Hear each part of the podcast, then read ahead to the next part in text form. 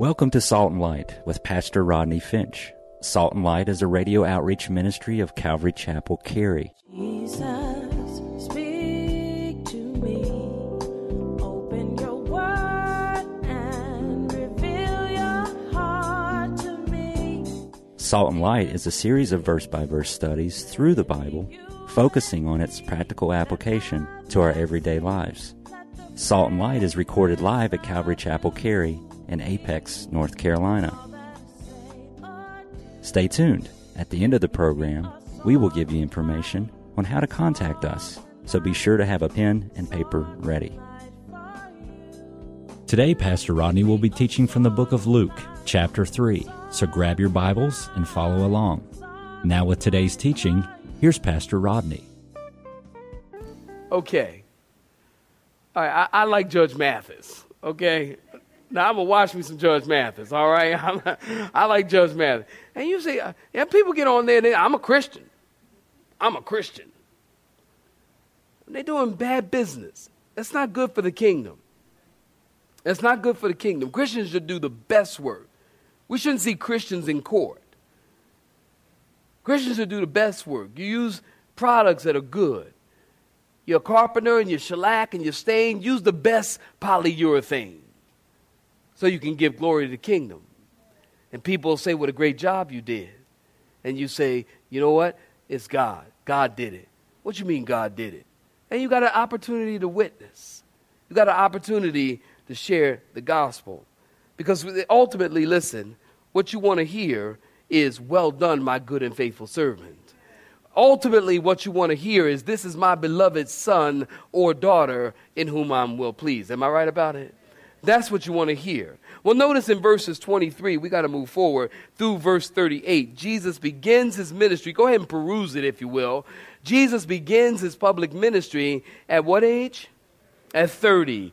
And Luke traces Jesus' bloodline all the way back to Adam. How do we know that? You can look at verse 38 in your Bibles and you'll see that. Now, if you read Matthew, Matthew was a little different in that Matthew takes the genealogy of Jesus through the bloodline, anybody know? Of David. Very good.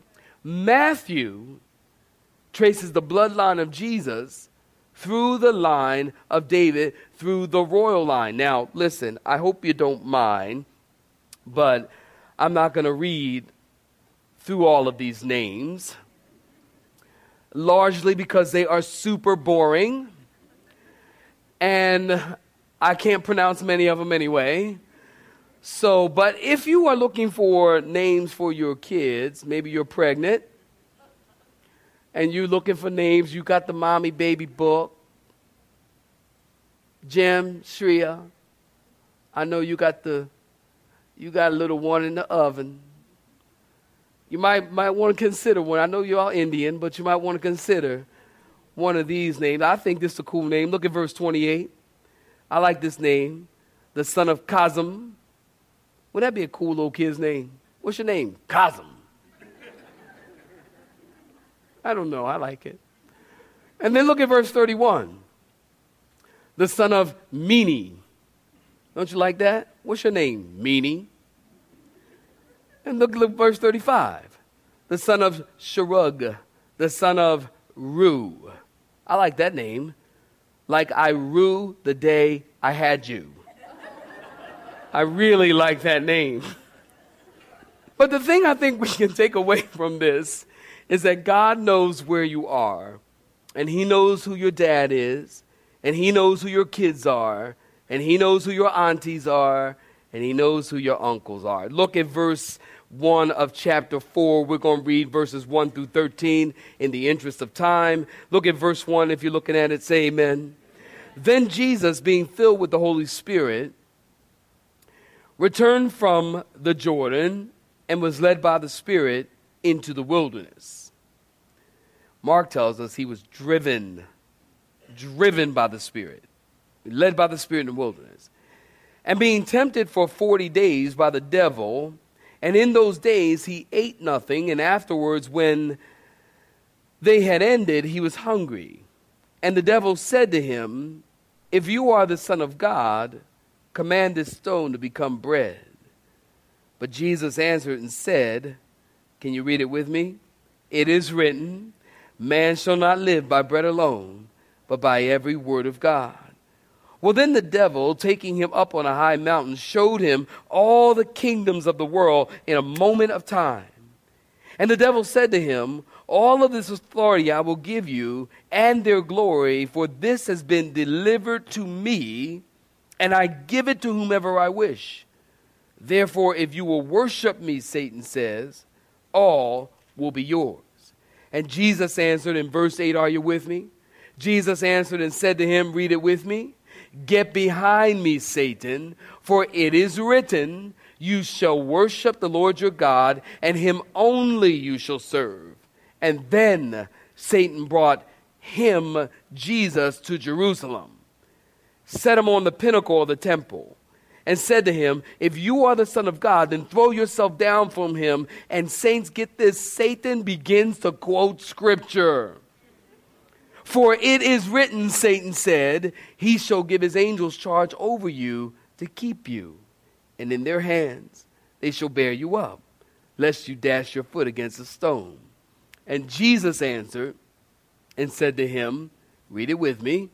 It has been said, You shall not tempt the Lord your God. Now, when the devil had ended every temptation, he departed from him until an opportune time. Saints, stop right there.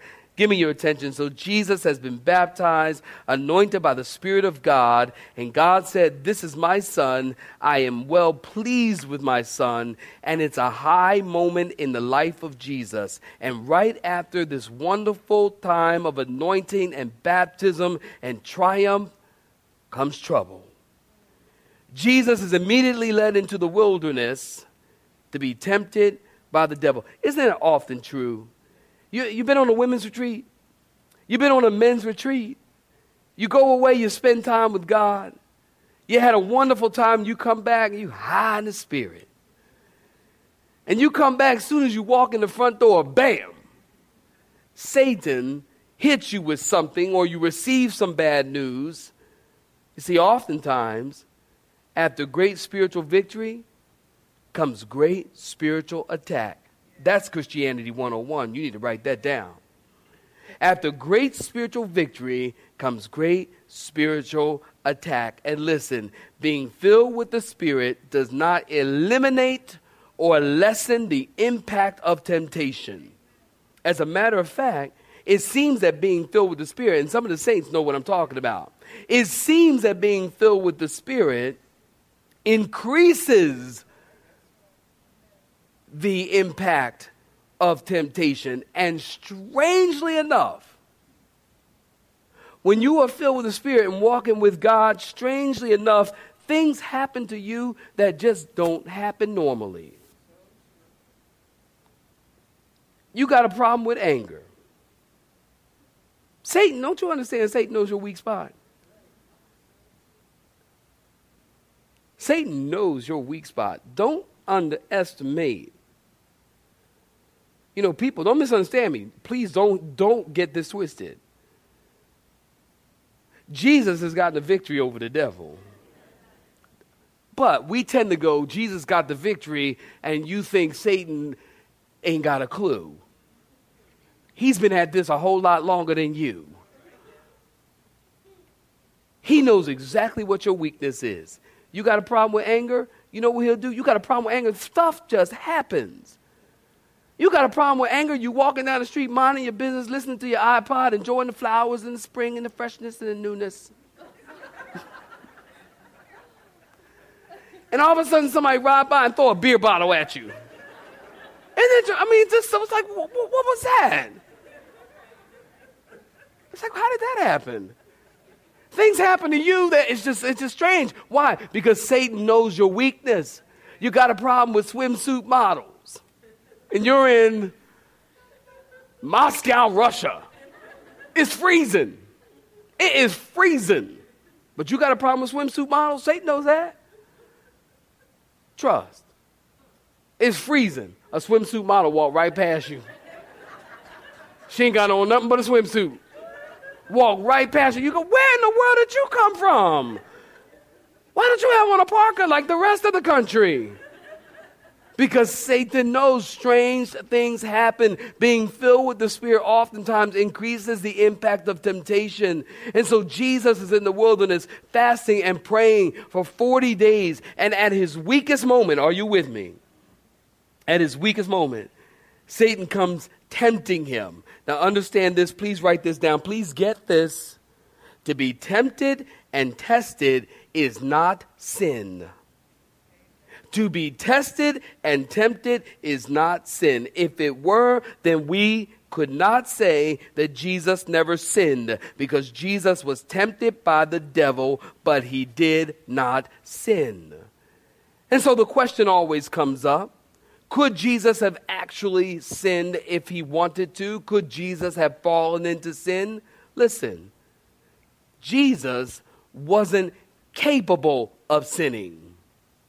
We call this, in theological terminology, Bible students, we call this the impeccability of Jesus Christ. He was not capable of sinning. Hebrews chapter 6, verse 18 tells us that it is impossible for God to lie. So Jesus could not sin.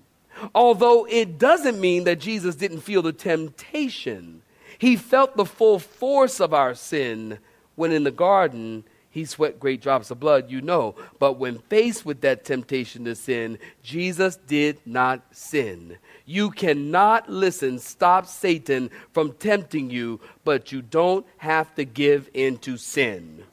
Can you say a better amen than that? You don't have to give in to sin.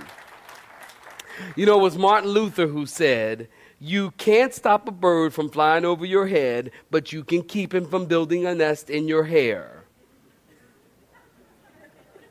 See, only this half of the room got it. Everyone over here is like, What? Okay, I'll talk to you. You cannot stop a bird from flying over your head, but you can keep him from building a nest in it.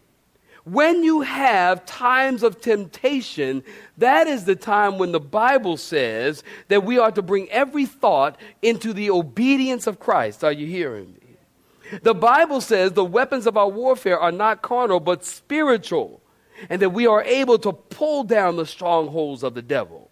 And sometimes you have to pull down the thoughts that come into your mind and just say no. Right? You got it right, right?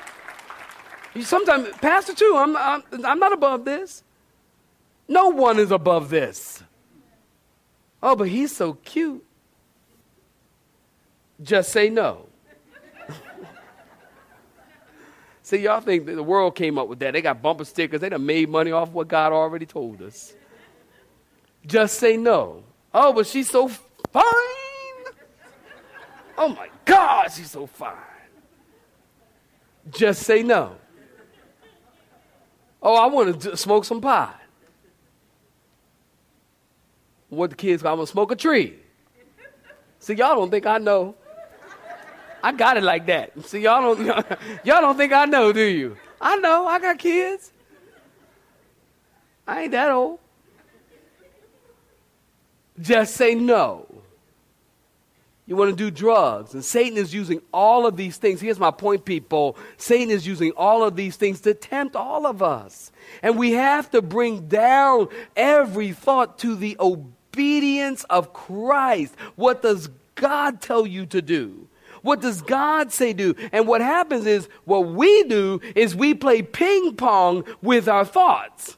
Well, should I, should not, should I, should not, should I, should not. And you wind up falling into sin and giving into temptation. Notice in verse 2 for 40 days Jesus continued and, and, and, and fasting and prayer, and he didn't eat anything. Notice it doesn't say he didn't drink. It's just a side note, a freebie. He didn't, it doesn't say he didn't drink, it says he didn't eat anything for 40 days and for 40 nights. So Jesus was at his weakest point. Here's the point he was at his weakest point, denying the physical to concentrate on the spiritual. And Satan tempts Jesus with three temptations. That's what we're going to talk about in these remaining few moments. The first of the three temptations, look at verse 3. Are you, are you looking at it? If you are the Son of God, Satan says, turn those rocks into bread. Now, this word if would be better translated since. Since you are the Son of God, then turn these stones into bread. Which really adds to the temptation because Satan is reminding Jesus, you are hungry and you have the power to do something about it, so do it. Since you're the Son of God. And Satan will tempt you, and Satan will tempt me in the same way. Since you are a child of God, listen, there's a whole lot of temptation going on in the church today from the pulpit. Hmm? Since you're a child of God, how come you're sick? Since you're a child of God, how come you ain't rich? Since you're a child of God, how come you haven't claimed and named this, that, or the other? Name it, claim it, blab it, grab it. Why? You need to write that down. I like that. I like that. Since, you're the Son of God, that's temptation. Since you're the Son of God, do something and do it now. And that is what Satan is doing to Jesus. He's trying to get Jesus to make something happen now, to make it happen right now. Now, listen, don't make the mistake. Please don't get this twisted. Jesus could have turned that whole desert into a bakery. Somebody say amen. He could have turned that whole, look, he could have turned every stone into a chocolate eclair. I don't know what. I don't know why chocolate eclair been sticking in my head all day. He could have, but instead of giving in to the temptation of the devil, Jesus said, Did you get this? He said, It is written. And then he quotes Deuteronomy 8 3 Man shall not live by bread alone, but by every word that proceeds out of the mouth of God. In other words, Jesus is saying there's something more important than bread, and that is every word that comes out of the mouth of God. Can the saints say amen? And the way to defeat the attacks of the enemy, listen, is as simple as this it's knowing, quoting, and obeying God's word. Knowing, quoting, and obeying God's word. The second temptation Satan takes Jesus to a high mountain and offers him the kingdoms of the world in verse 6. Go ahead and look at it. To a high mountain and offers him the kingdoms of the world. But as the song says, ain't no mountain high enough because there's no mountain that you can stand on to see all the kingdoms of the world. So Satan would have taken Jesus to a high mountain in a vision where Jesus could see the majesty of Egypt and the power of Rome and the splendor of Greece and the beauty of Jerusalem, all in a single moment. And he said, If you will bow down, I will give you these things. This is interesting. Jesus created all the kingdoms of the world, and here Satan is offering Jesus all the kingdoms of the world. Things that make you go, hmm. How? Why? Because Satan is the prince and the power and the ruler of this world. Of this world. That's why Jesus is going to create a new heaven and a new earth. You understand? That's Ephesians chapter 2. Satan is the ruler of this world. And Jesus said, Are you getting this? It is written. You shall worship the Lord your God, and him only shall you serve. This phrase, these words, it is written, could be translated, it has been written and will remain written. It has been written and will remain written. And in the third and the final temptation, Satan takes Jesus up on a high, on a holy city, and he and to sit on a pinnacle. And Satan says, "Since you are the Son of God, throw yourself down." Verse nine. Go ahead and look at it. And Satan is saying, since you claim to live by the word of God, and since the Father loves you so much and will provide for you, then jump off the temple. And the angels will come and you can prove you're the Messiah and show how much God the Father loves you. Now, here's the important thing, saints. Listen, Satan, notice what Satan does, as I pointed out in verse 10.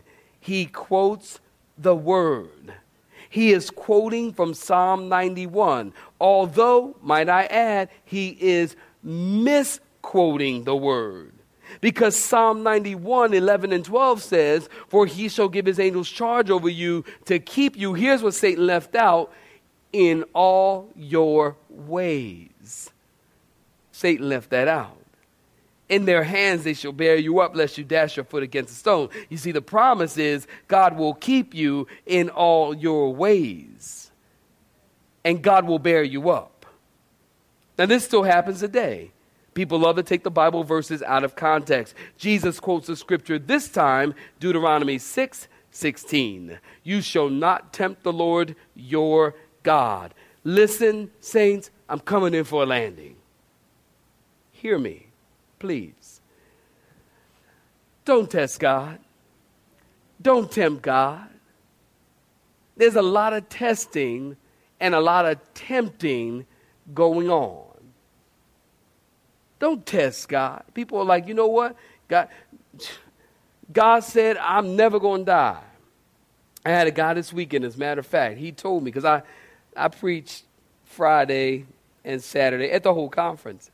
Friday night, I mentioned something about death. I don't even know what I said, but I said something about we're going to die or something like that. And uh, I was in, you know, one of the condos that they had for the conference, and there was two brothers who were in our condo with me. So the next morning, they said, "Hey, Pastor," they said, "We want, we need to talk to you." They said, "Pastor, wait a minute now. I really enjoyed the sermon last night." He said, "But I'm gonna tell you something. No, I, the Bible doesn't say we're gonna die. We ain't never gonna die. We will never die. Let me tell you something, Pastor. If you believe it by faith, you got to believe this thing by faith." We are never going to die. You don't ever have to die. Pastor, you don't even have to get old. You don't even have to. You know, age and uh, Christians, they ain't supposed to age.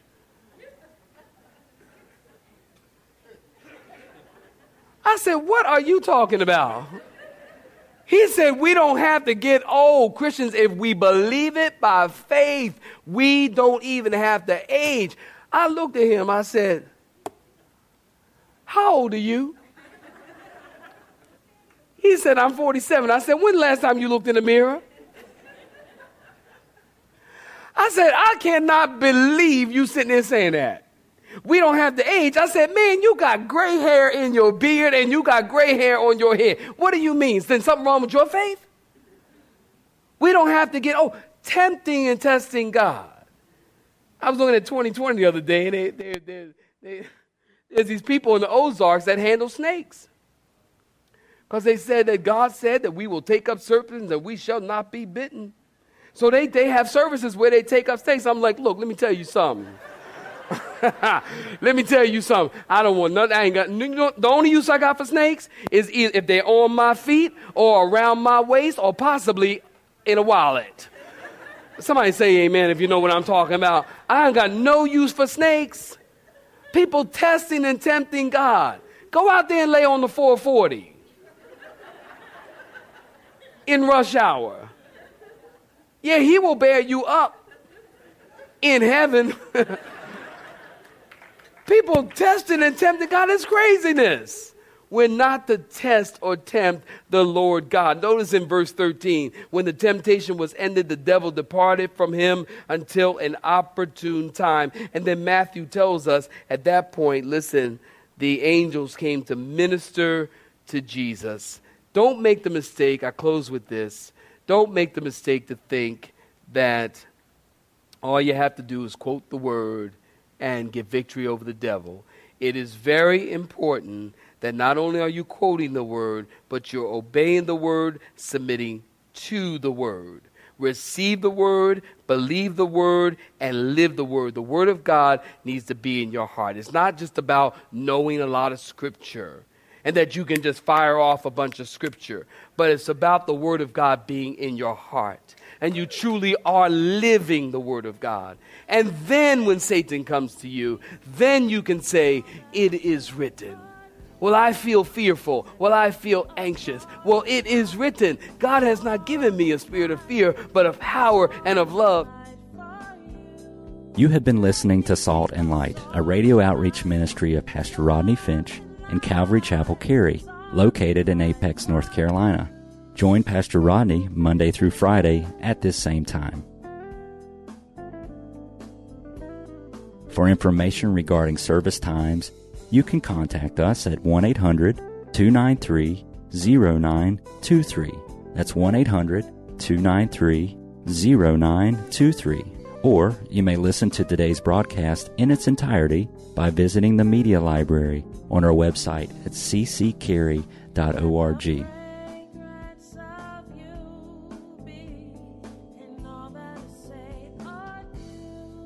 We would like to thank you for tuning in to Salt and Light and pray that you have been blessed. Until next time, may you be salt and light.